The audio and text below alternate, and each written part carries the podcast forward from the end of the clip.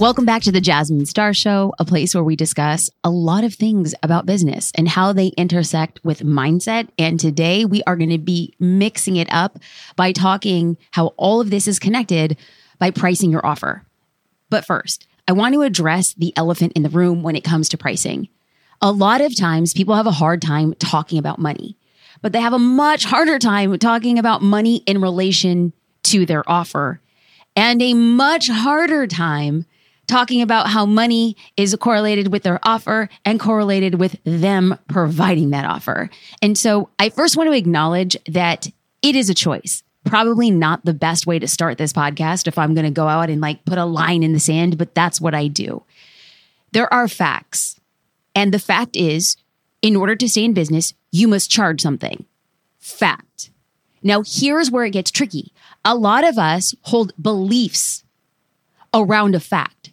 And so you and I could both charge X for what it is we offer. But my feeling, my belief towards it is, well, I have studied, I have learned, I feel confident, I'm open and willing to test. And this is what I believe my time is worth, considering the type of profit that I would like to make. The same, similar, same offer is a fact. You must get paid for what it is you do. But the belief you have around that might be slightly different. It might be complicated with, well, I'm not sure if people would pay. Well, I think I'm charging too much. I might be charging too little. I don't have as much experience. I don't actually have a storefront. I don't have a degree. And so what happens is that we apply beliefs towards a fact. The fact being we all need to charge something for the thing that we provide. Now, what I want to do with this podcast is I'm not here to change any facts. I can't change your mind. You are the only person who could change your mind. But what I would like to present would be a series of different beliefs that we might have towards our pricing. And at the end of this episode, all I want to do is present different ways of looking at and testing your pricing so you feel very confident. And before I actually get on further from that point, I actually want to start off by stating what I know to be true. Over a decade, I have built businesses, and I have to tell you that there is never, not once, in over a decade, a time where I ever did not think about pricing. Pricing is part and parcel of what it is we do. And so I think that when I started my career, I had this deep desire. It's like once I figure out that pricing thing, whoo, I'm gonna feel confident and I don't have to change it. And all I can tell you is that the only thing constant about your pricing is that it's always going to change.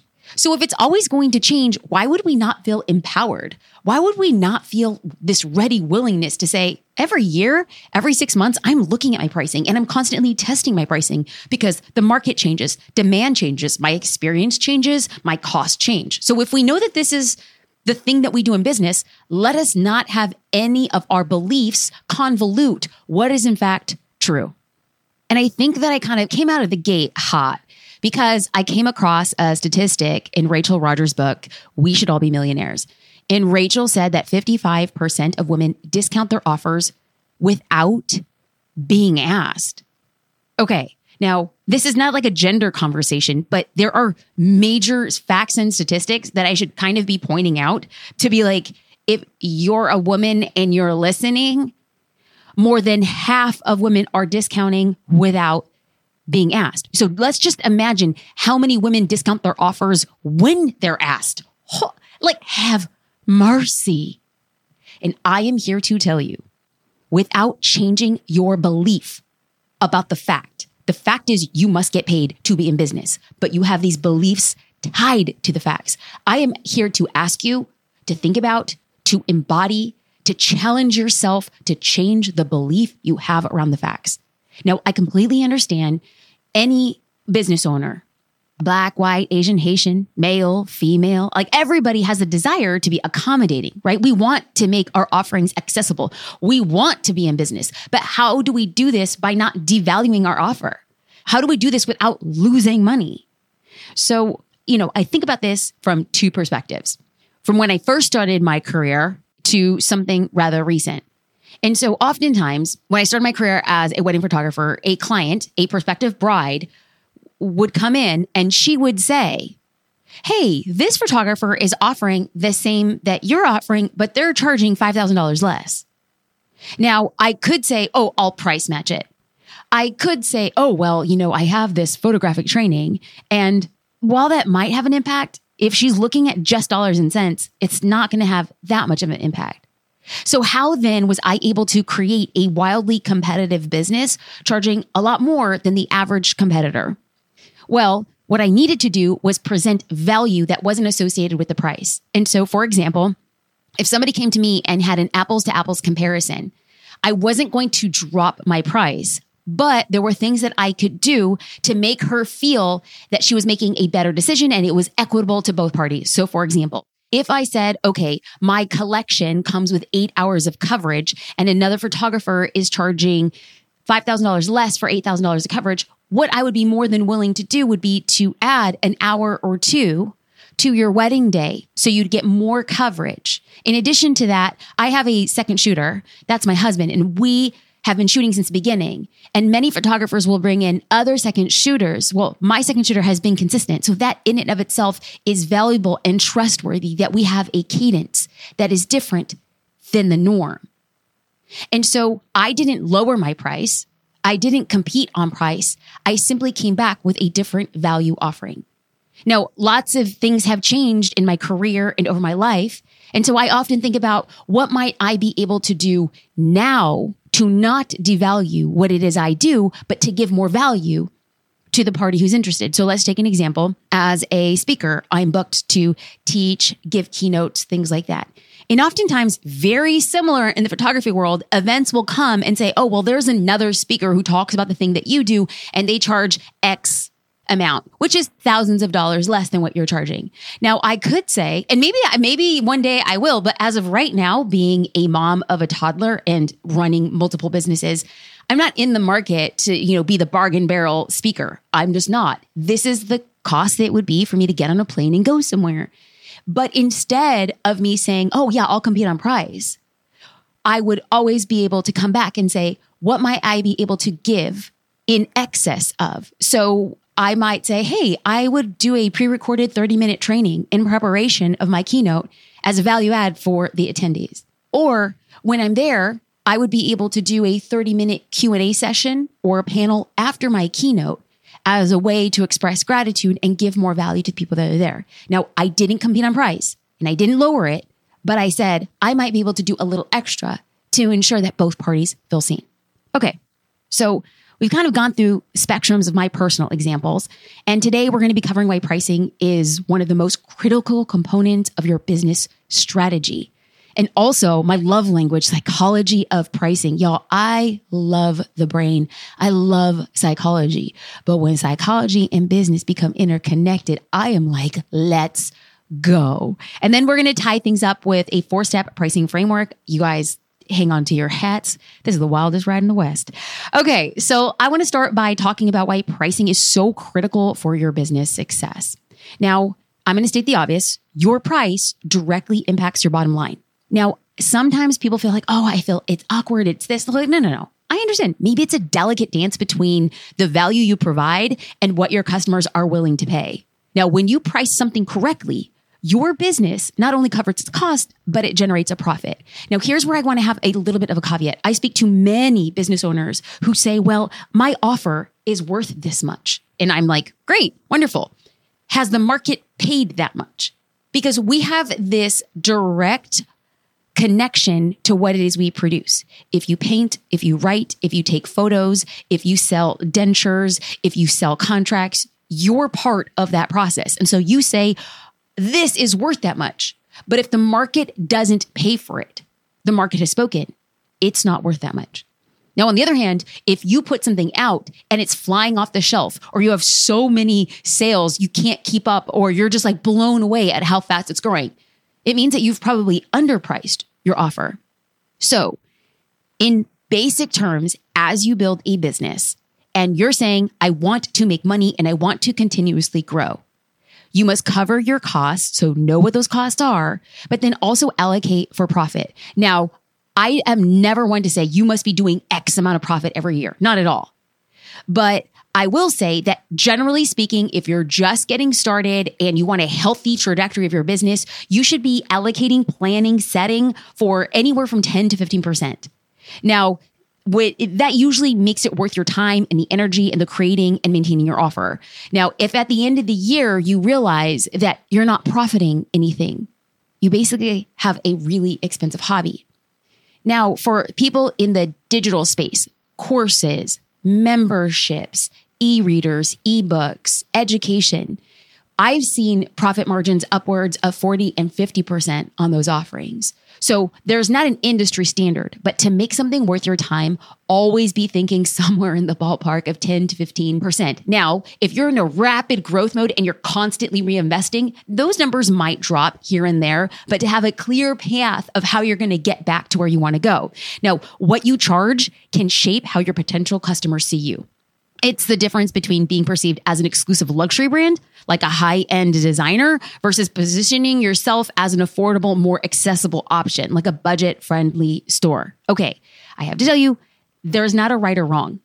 When I started my career as a photographer, I was so desperate to get work that when somebody would ask, What are your prices? I would say, What's your budget? And I'm like, huh, great, funny. That's what I charge. I was taking anything because two things mattered the most to me. I wanted to build my portfolio and I wanted to build my name. And in order for me to do that the fastest way possible, I needed to get proof of concept. I needed to prove to myself that somebody would pay me in exchange to do something I so desperately wanted to do. And then over time, I quickly started raising my prices. And so I'll come out and say, when I started my career as a photographer, I was the bargain barrel photographer. I would shoot a wedding for a thousand dollars and other people would scoff at that. Like, oh my God, you're basically the Walmart of photography. And perhaps I was, but two big things happened. I stacked proof. I didn't just book one wedding. I didn't book two weddings. I booked over 50 weddings in less than two years. And over that time, my skills got better. And over that time, my portfolio got so much better. And over that time, I continued to raise my prices. So much so, I continuously changed my prices again and again and again that I moved into the luxury market in less than three years of my career. So while people were like, oh my God, she's so the Walmart, later on, clients of means saw me as like the Neiman Marcus or the Saks Fifth Avenue. So what happened there? Sure, my skills got better. Sure, I, I got a lot more education. But what really happened? My price reflected status in an industry. Nothing is right or wrong. Louis Vuitton is very profitable, and so is Walmart. It just depends on the business and how you want to be perceived. So we kind of got to this point like pricing is important, which we all knew, right? But I want to talk about the psychology behind it. When you're going to be using psychology in your pricing, you're going to be able to evoke an emotion that makes people feel really good about buying. And I just don't take this in a transaction between myself and a customer. I am taking this psychology to evoke an emotion when somebody's doing a business deal with me too. Business deals lead to money, even if it's not a clear transaction at that moment. So this is a real time example. I've been partnering with other companies on a project that we're going to be announcing in February, and I'm so excited about it. But as we get into these contract negotiations, I literally made a video and I sent the video to all the stakeholders and I individualized it to each company who I want to work with. And I said, my goal in us partnering for this project isn't so that it's a 50%, 50% win. My goal is that it's a 5149. I want you to walk away from this experience thinking, man, we got 51% value. What am I doing? It's the psychology. I'm stating the psychological belief, the psychological hope, the psychological emotion that I want that party to be associated by working with us. Now, that was the psychology of building out a relationship that I also want to be applying towards the customer experience. After somebody buys something from me, I want them to feel, wow, 51%. This is incredible. Now, here are five different psychological pricing strategies that you can use to help you get more sales. Now, y'all know how we do with our frameworks here in the podcast. Before I dive into each one, I'm going to tell you what they are so that you can take notes. Strategy number one is the decoy effect. Strategy number two is odd versus even pricing. Strategy number three is bundling and adding bonuses. Strategy four is creating a sense of scarcity and urgency. Strategy number five is showing that your offer is in demand. And strategy number six is offering tiered pricing. Y'all, you know how I do. You're going to hear examples. We're going to break this down because this podcast is about taking action. I don't want you listening. I don't want you watching and then being like, that was cool. No, no, no. Just one thing, one thing from every episode, and you are going to end up a stronger entrepreneur, a stronger founder, a stronger business owner with a lot more confidence, not because you know it all, but because you're taking small, tiny actions every single episode. Strategy number one the decoy effect. Okay. I love this. Now, I don't use it, but I love when I see it. And now you're going to start seeing it everywhere. So when you introduce an additional, less attractive option, it can make the other options that you're putting out seem more appealing. Now, this effect is usually used to highlight the value of a specific product or service. Okay, let's get into an example. So I read a study. Starbucks wanted to sell more ventis. So they used this decoy strategy effect. So uh, Ventis, it's their large size, right? Starbucks is so fancy they can't say large, they say venti. And they said, we want to sell more ventis. And this is how they do it. So they offer their 12 ounce drink. Let's just say their 12 ounce drink is $3.50. Their 16 ounce drink is $4. And their 20 ounce drink, that's their venti, is 450. Okay. Now they introduced a larger size, the Trenta which is a 31 ounce drink priced at $6. Now, they don't really want to sell more Trentas. They want to sell more Ventis. The higher price point and the unnecessary amount of caffeine in the Trenta makes the Venti seem like the biggest value and the best choice by placing it as a it's in the middle. It's not the most expensive. Ah, that's how they're positioning that option. Even though the Trenta is technically the cheapest per ounce. So now let's take it back. We see Starbucks go from three options when psychology tells us that most often people feel comfortable choosing the middle option. So they were selling more of their medium, the grande. Is it the grande? Is that what the medium is called? Anyways, we're gonna hold y'all. You can tell I don't really drink Starbucks. The middle option, the medium. They were selling more of the medium. They said, How do we get more people to buy the large? Well, let's introduce the extra large so that the standard large looks more appealing. Y'all, that is the decoy effect in full effect. Now, take a look at your offerings. Do you have three tiers? Do you have three offers? Is there any way that you can add a fourth to make a third option look more appealing? Mm, okay. Let's move on to strategy number two odd versus even pricing. Y'all, this is like classic pricing strategy 101. Prices ending in odd numbers, for example, 9.99, they're perceived as more affordable. And you're going to see a lot of the big box retailers like Target, Walmart, like, you know, they have like a ton of options. When they really want to push a product, they'll simply add a 0.99. It's interesting. Now, on the other hand, prices ending in even numbers like $10 can be perceived as higher quality. right? Crazy. Why? Even numbers often feel like a standard. So you're going to find this a lot in higher end designer stores. You're not going to walk into a high end designer store and see something for 0.99 you're not. So let's break this down with an example. Imagine you are shopping for a new pair of shoes and you come across two options. Now, the first pair is a pair of like running shoes and they're priced at $99.99. And the second pair is priced at $120. Now, the store owner strategically used odd pricing for the first pair of running shoes in two different ways. Number one, they set the price to end with a nine. Number two, with them being $99.99, they're perceived as more affordable due to them being under a hundred, even though the price difference is just one penny, right?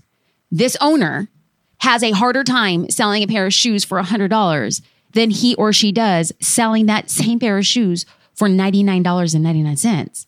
Now, on the flip side, the shoes that cost an even $120, they're most likely statistically perceived as better quality and more high end.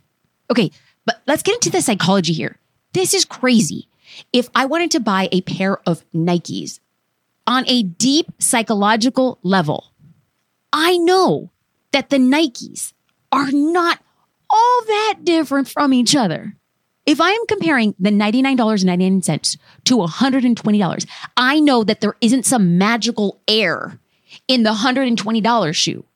But the $120 shoe? Well, surely it must be higher quality. Surely something must be different when it's not. It is psychological framing up of price differentiation using odd and even pricing. Now, let's think about what your offers are. How do you want to be positioned? How do you want your offer to look?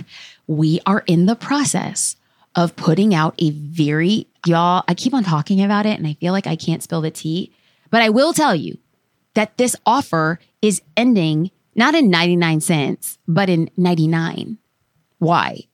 It's a debut offer and the price will increase after a time period. So, what am I doing now? I'm framing up the odd price so that it looks and appears like this thing is at a discounted rate. And in the future, I will use even pricing to anchor it. So, let's go back to our strategies because I do a lot of like, I'm going off in different tangents and I want to make sense and follow along, make sure that you're following along with the notes. Strategy number one was the decoy effect. Strategy number two was odd and even pricing. And now the third strategy is bundling and bonuses. Y'all, this is my wheelhouse. Like, I love this stuff. And it took me so long to actually understand how powerful it was. So when you bundle different products and services together, it creates a feeling. It creates a feeling. I want to pause there because we're talking about psychology is when you bundle things, it creates a feeling that your customers are getting more bang for their buck. Like the whole package seems way better than buying everything separately. And it's a really smart move that benefits both the businesses and the customers. Y'all, remember I talked about that 5149? I love this. So imagine you're considering to sign up for a digital course. Option number one is a single course for $100. And option number two is a bundle of two related courses for $180. And option number three is a package with three courses, additional resources, and exclusive webinars for $220. Now, options two and three look like the best deals because they're getting more knowledge and resources for a price that's less than if they bought each course separately. It triggers FOMO. Okay. Now, when we talk about bundling, psychology states that people are more inclined to want to avoid the loss of something more than they're inclined to save money. So, you know, like this bundling, people often say, oh, well, people should bundle so that they save money. Yes, that's true. That does work.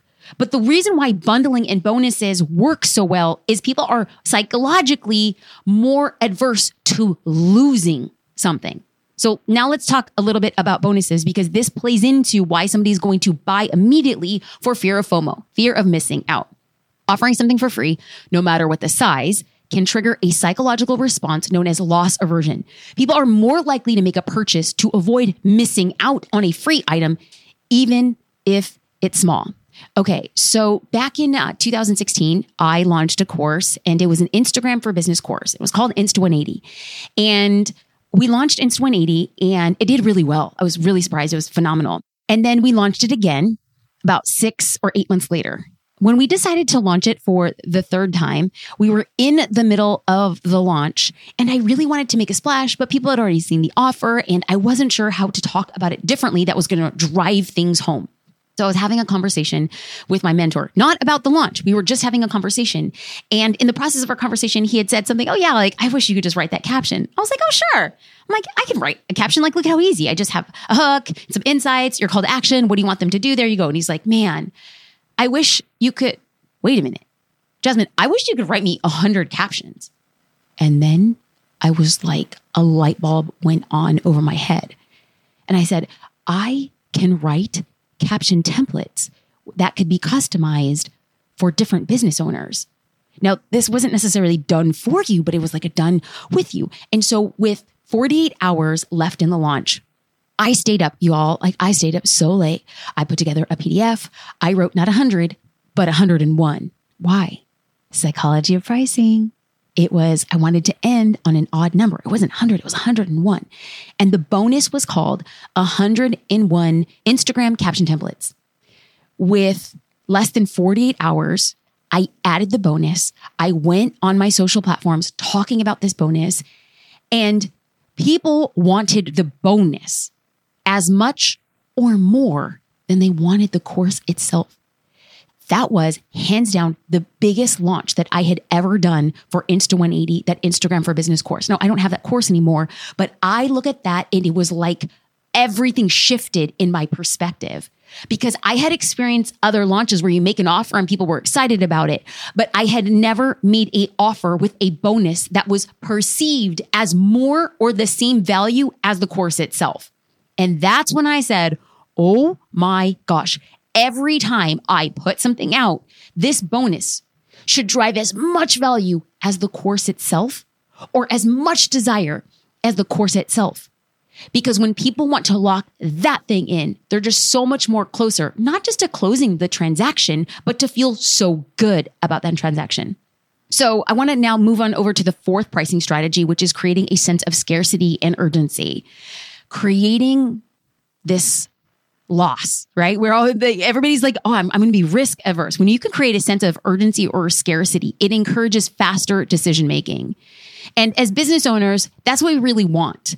It's the people who vacillate and take the longest. They have a tendency to be the most uncertain. They ask the most questions and become the most demanding. It's like, have you ever experienced when somebody comes in, they look at your offer like, boom, done, got it. This is what I want.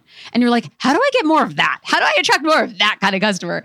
Now, I have noticed over time, and I've done this again and again and again, uh, using limited time offers, low inventory alerts, price increases, disappearing bonuses, a limited amount of seats, or the door is closing. Now, we've seen like low inventory. We see like Amazon do this, like only three left, or buy your ticket now before the price increases, things along that nature. So, this strategy in particular, it makes potential buyers think there will never be a better time than right now to buy this.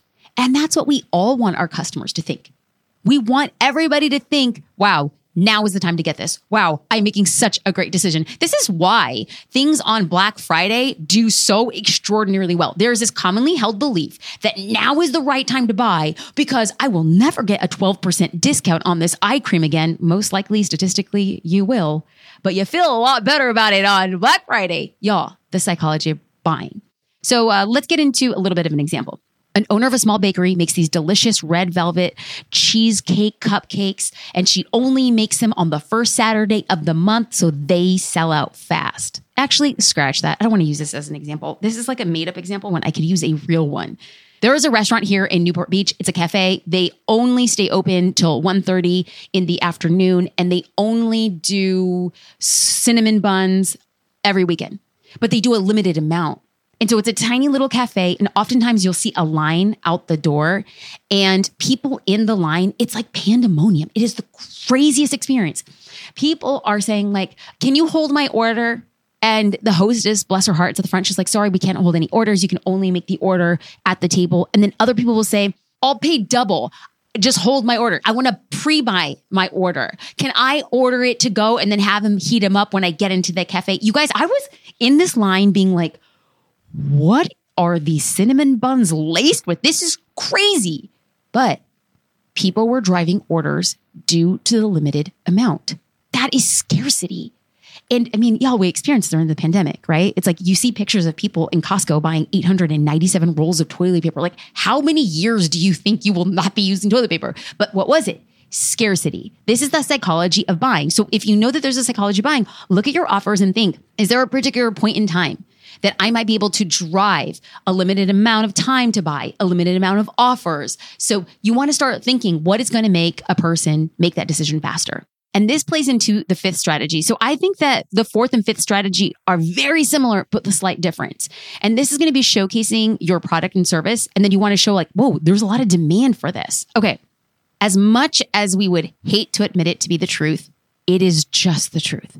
People associate popularity with value. It makes you cringe, right? Because you're like, yeah, but how do I become popular so I'm more valuable? Like, why is my offer not as valuable as that other offer? It's just because they have more followers, they have a bigger newsletter list, or they're just happen to be friends with those famous people. Listen, I don't make the psychological game. It's just how people often perceive it. So people associate popularity with value, and it makes things seem more exclusive and prestigious when other people want it. Okay, hold on, time out. Is it prestigious or is it prestigious? See, I say prestigious, but maybe it's just because I think that's the way the Brits say it. And I just think everybody in England sounds smarter when they talk, like prestigious or prestigious. Let me know. Let me send me a DM. Let me know. Do you say prestigious or prestigious? I'm still roll with it. So popularity makes things seem more prestigious. And what happens during this is something is floating along that lines. People have fewer hesitation, right? Because they're just like, man, this thing has had sustained popularity. This thing has been more exclusive. It's been so much more successful in the market. When people see that again and again, they're more likely to make a decision faster. So Let's bring out an example. Let's say there's this really popular taco truck called Tomas's Taco Truck. And Tomas has homemade pickled radishes, mango jicama. Or I'm sorry. Okay, hold on a second. I say mango jicama because that's how you say it in Spanish, but I'm probably going to get people being like, what did she just say? Let me try that again. Mango jicama sla. Mango jicama. Okay. yes, like the whole nine yards. Like Tomas has a taco truck. Or actually, should I say in Espanol, la toda la enchilada, right? Like you go to his taco truck and he has it all. Now, every night there's a line stretching around the block for his specialty tacos. There's a lot of hype on social media about Tomas's tacos, and they're like, oh, these are a must try. And then people are taking photos and they're like proudly sharing it. It's like, look at tacos at Tomas's. It was worth the wait. You know, that kind of content is worth its weight in gold because the constant demand and the social proof, it makes the taco truck seem like a really special treat. It's worth the wait. You want to talk about it. So, how can you apply this to your business? By your most popular offer. Why not? Why not? Label it for what it is. Label it as the most popular or the most loved. Now, we see this a lot happen in like tech offerings. Like if you want to buy like a SaaS offering or a software product, you'll go in and be like, they give you like three monthly options or four monthly options and they'll label it like best value, most used. And I'm going to like call me basic, y'all call me basic. But if I go to an online retailer and I'm very unfamiliar, I will click on the tab that says best sellers. Does that make me basic? It probably does. But I don't have time to go through and like, let me find the voice of this brand. I'm really just going to be like, let me see your best stuff. If I like your best stuff, I might order it, test it out. But basically what they're saying is here's the fastest way to get to a yes. And you've probably seen this like on Amazon when they're like the store's choice or X amount of hours to get it before Monday. This is inciting people to make a psychological decision faster. And this leads us to our sixth and final pricing strategy, which is to offer tiered pricing. This doesn't work for everybody, but kind of lodge it away and see could it apply to your business. When you're offering different pricing tiers for products or services, you're going to be catering to different customer segments. It provides options based on customers' needs and budgets. And so when you have a few more options is going to be increasing the likelihood of conversion.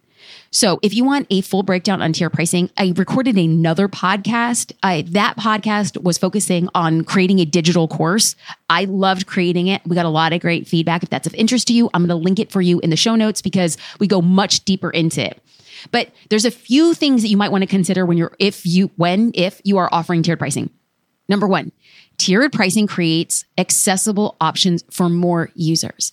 So even if somebody is joining at your lowest tier, it increases the chances of them upgrading later or buying another product in the future when you create other things. And studies show that somebody who bought from you is four times more likely to buy from you again in the future. So getting somebody in on a lower tiered might really help in that ascension model for your customer. Number two, it can create a higher ticket volume. So having two or three options leverages the psychology of perceived value. So this is going to motivate a buyer to go for the higher tiers to gain access to additional features, additional benefits. And it also applies with tiered pricing simply for savings. I have seen, uh, let's just say a digital product offered for, let's say, $1,000 pay in full. And then I have seen that same offer offered for $1,300 in two pay. So you would be able to pay two payments of like $750. $750? Let me do that math. I don't do public math. No, $650. So one time payment, $1,000 or two payments of $650. Now that client is going to be paying more over time, but smaller monthly payments make it more affordable. And then if you went to like a three pay, they would be paying more a smaller amount per month, but they'll be paying more overall. This is just getting people into your orbit, knowing that if you do a great job, they're not going to be a one time buyer.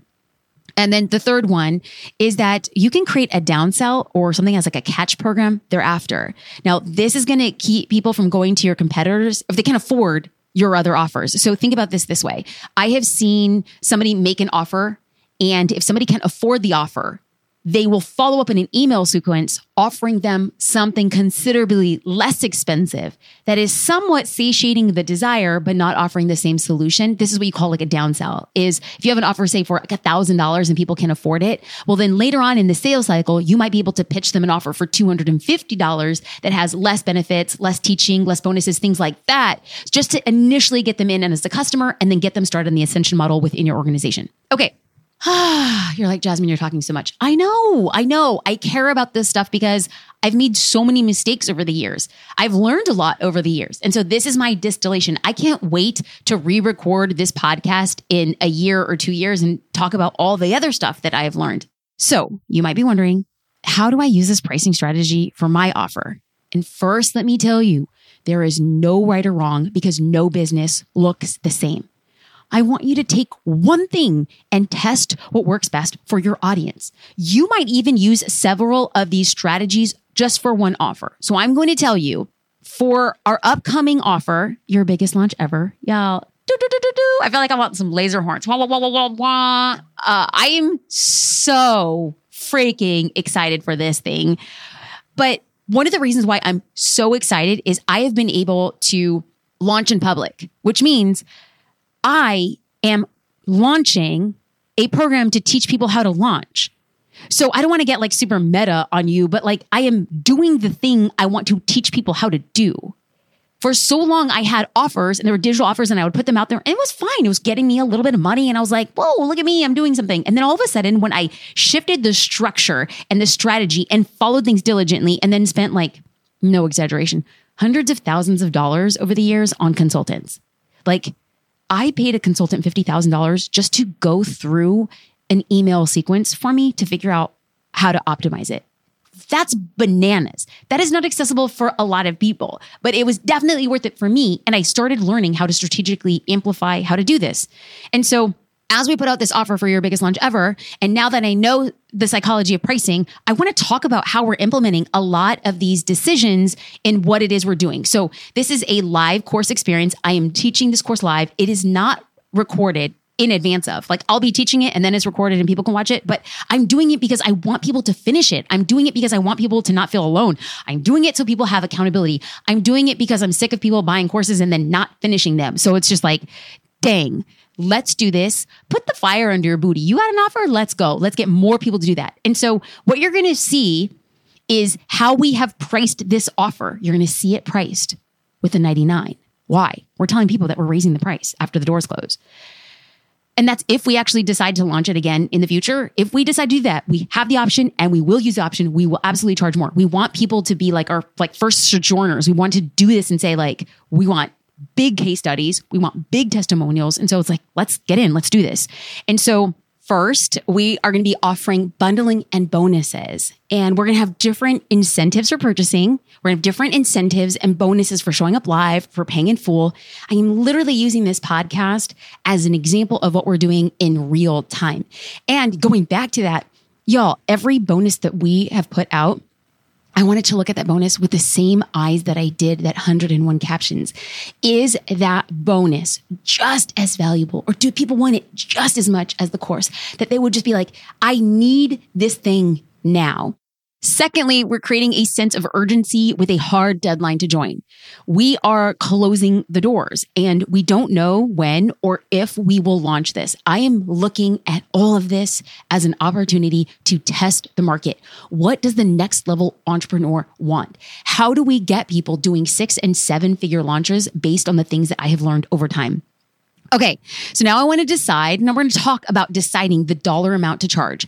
Here's my, y'all, this is so super simple. Now, I do not pretend at all to be a pricing strategist or, you know, the go to price analyst. I just am here to offer new ways to look at similar things to create a new belief around a fact. Step number one is to consider your cost. Step number two is to compare to others in the market. Step number three is to consider your ideal client's willingness to pay. And step number four is to test and iterate. Okay, Let's start with step number one to consider your costs. I want you to look at both your direct and indirect expenses. So, what does this mean? Well, software, materials, team hours, your labor. So, now let's talk about deciding the dollar amount to charge. Here's my super simple framework to price your offer. Now, I am not pretending like this is the supreme way. All I am proffering to do is have you think slightly differently about how you've processed and priced things in the past. So remember, the goal that I stated at the beginning was to help you form new beliefs around facts. So I'm going to name each step before diving in. Step one is to consider your cost. Step two is to compare to others in the market. Step three is to consider your ideal client's willingness to pay. And step four is to test and iterate. Starting with step number one, consider your costs. I want you to look at both your direct and indirect expenses. This means software, materials, team hours, your labor. If you've invested in a mentor and any additional expenses that played into creating your offer, calculate your total cost and then add on a profit margin that you find fair and reflective of the value that you provide. Again, I went back and I'm like, at minimum, as a good, safe place to set a standard as a gauge, it'll be 10 to 15% as a suggestion. Step number two is to compare others in the market. Now, I want to start off by saying clearly from the outset, this is not at all intended for you to say, well, I can't charge that much because that person charges that much and they have more experience, they have more followers, they have more credibility, they have more education. No, no, no. But then at the same time, I don't want you saying, well, I must charge more than that person because I've had more experience. I've been in the game longer. I know more what I'm doing. Heck no. Do not set your prices in comparison, but have a general idea of what the market standards are. I always believe the more educated you are about your market, the better and more confident you're going to feel about your pricing. So to start, maybe find like three competitors offering similar products or services and check out the features, the benefits, the duration, support level, or anything else that they're adding to their offer to create value. Identify patterns in their pricing structure and use that insight to inform not change, not set, just to inform your price. And this is going to help you from under or overcharging your offer. It's going to help you stay competitive in the market without devaluing your product or service. But remember how we said there is luxury pricing and there is not so luxury pricing. And both business models are totally profitable. Louis Vuitton and Walmart still totally profitable, but they understand their market and they understand who they're serving. Step number three is to consider your ideal client's willingness to pay. It's important to understand their preferences and perceived value. And there are two ways that you can do this. Number one, you can ask them directly. I recently did this for that upcoming course that we're launching. It's not even a course, it's a live course experience. Yes, don't get it twisted, y'all. We're out here changing the game. But I reached out to people who I want to buy this course. I legitimately told them straight out, I am creating something for you. Let's talk about your pressure points. What have you invested in? What are you missing? Based on what you've invested in, what has not transpired and what value would you put on that? I'm not asking, can you tell me the core, like how much I should charge? No, no, no. I'm just trying to get aggregate data of what they spent and what they want solutions to and what they would pay for that solution to see if my offer can get in alignment with that. Or if you're not asking anybody directly, you can indirectly gather insights through Instagram polls. You can do email surveys. You can do Google searches for data and analytics. Literally go to Google and type in your question any question, you would be surprised what data exists out there that people are sharing. Now, this is going to let you in on historical buying decisions, somebody's willingness to pay, market trends, what people are willing to pay more for. And, you know, they might even be listing some of the objections they have towards a particular thing. I'm telling you, Reddit and Facebook groups, a trove of valuable information for reading and getting into the minds of prospective customers. Now, let's break it down with an example. Think about it this way. If you're a career coach for people graduating college trying to find their first job in their field, they probably don't have a lot of money to pay for a premium price for private coaching. But they might be able to afford a lower ticket, lower touch offer.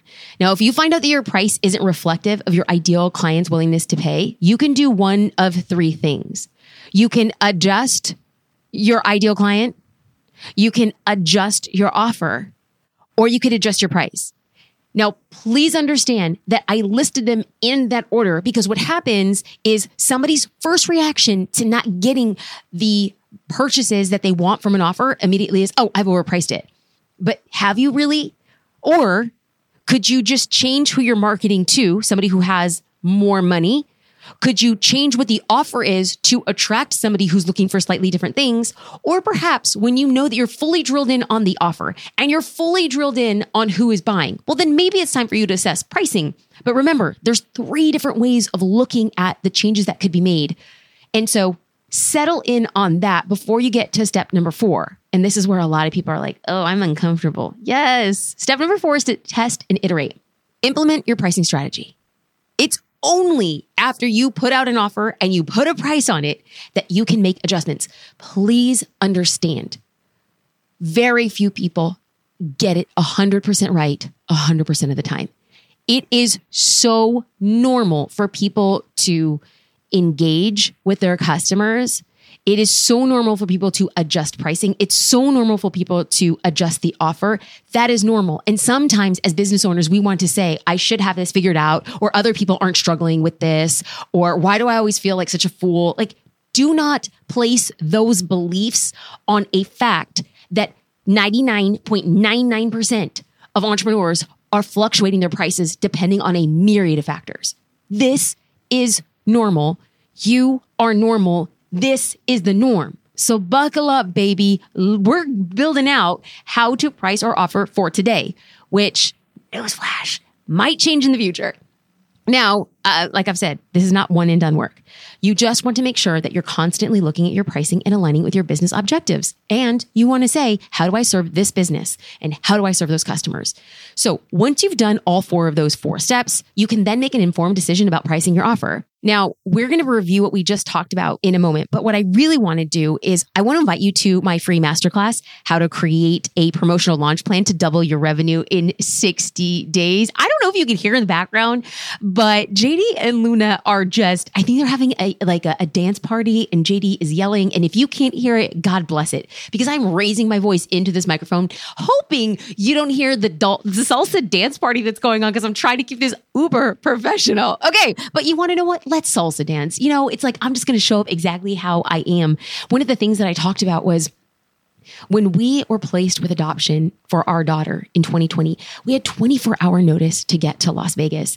And despite our best efforts to plan, when you're in the adoption process, there's no such thing as planning for maternity leave or paternity leave. There's no time. Like you're in it, and all of a sudden, a child drops into your lap. And so I was so proud that when we were placed with our daughter, we were in the middle of a pre launch promotion. We were in the middle of gearing up for one of our biggest launches. And I am so proud that the structure and the formation in our plan that we've been using for years was going and moving without me having to be the driving force behind it. And so for years, I was like, this thing has changed my life. This launch plan, the way that we do it in the particular methodology and why we are hard nose about following what we know freaking works is because it works. And so I'm teaching a masterclass. I am teaching you everything that I learned and all the mistakes, creating a promotional launch plan because I want you to double your revenue in 60 days. I know you're saying, wait, wait, what? And I am saying, oh, yes, absolutely. In this live class, you're going to learn the exact four pillars that I use for my seven figure lunches. And I want you to learn how to implement them. Like, you're not going to come here and like, it's going to be a walk in the park. Oh, no, no, no. You're going to come and you're going to learn how to create a sales page that keeps people understanding what your offer is and keep them interested and then f- drilling down like what we talked about today. Oh, yes. And finding out that dream price for what it is. Good. It's getting you prepared for this. Exactly what you need to know to create a masterclass that converts to sales, which is why I'm teaching a masterclass because remember what I said? I'm launching publicly. I want people to see what the heck that we're doing. Also, the key to building an email funnel that converts your readers and keeps people interested. Y'all, I am telling you, we have frameworks of what actually is palpitating to get people to continue to read. And I will say all day, every day, that the emails and funnels and communication from myself and the team are what converts customers, not the biggest, splashiest, biggest social media marketing opportunity. That totally helps in awareness. But right now, when you are in a sales mode, your focus, the way that you show up, and what you're doing specifically in your business to promote your offer has to change. Also, you're going to be learn my step by step framework on defining a crystal clear conversion message. Okay, you can go to jasminestar.com forward slash launch. I want you to secure your spot. I'm going to be teaching these live classes. You can come on for business coaching and Q&A. I'm going to be opening my launch model so you see every dang piece of it and then learn all the mistakes to avoid that I have made over the years. Okay, so now let's review what we've talked about today. And if y'all are noticing, speaking of launching, I am putting out content in advance of these live classes to prepare you to make a financial decision that's going to change your life and business. So I want to be very forthcoming that I want you to do for your offer what I am doing for my offer. I am literally living this launch out loud, telling you simply follow the framework because this framework has been proven again and again and again. Remember earlier in the episode when I talked about Insta 180? That was the very first course I ever launched. And I had had I had other physical products. I had launched ebooks. I had launched video tutorials. I had launched email templates. I had launched systems and productivity resources for photographers. So, you know, I just thought that putting out a course would be very similar to other stuff that I've done. I created courses for other organizations to sell. I just didn't know what I was getting into. And then when I actually put together, after learning all of these tiny pieces, making content for other people, making courses for other people, I thought to myself, I think I'm going to try this thing myself. I was not expecting on that very first launch to make $255,000. I was not expecting that. And that is the power of having a launch plan. And that is the power of showing up with a strategy. And that is the power of putting your nose to the grind and saying, I'm tired of playing small. Oh, okay. Woo! Y'all, I am like, I'm so excited for this class. Uh, okay, Let's go back and let's review what we talked about today. We talked about why pricing is so critical for business success, and it's because it directly impacts your bottom line and it can impact the perceived value in the market. We went through five different psychological pricing strategies that can increase conversions, and I'm going to go through them again. Number one was the decoy effect. When you introduce an additional, less attractive option to make the other options seem more appealing. Strategy number two was odd versus even pricing. The third strategy was offering bundling and bonuses. The fourth strategy was creating scarcity and urgency. And the fifth strategy was showing your product or service has demand. And the sixth strategy, the final one, was perhaps offering tiered pricing if it's in alignment to your offer. We then went over a simple framework to price your offer, and those steps were number one, to consider your cost. Number two, to compare to others in the market. Number three, was to consider your ideal client's willingness to pay. And finally, step number four, which is my favorite and least favorite, test and iterate. Understand that nothing is set in stone. It is normal to always evaluate and reevaluate your pricing. And so all I want to provide in this episode is a way for you to apply a new belief to a fact.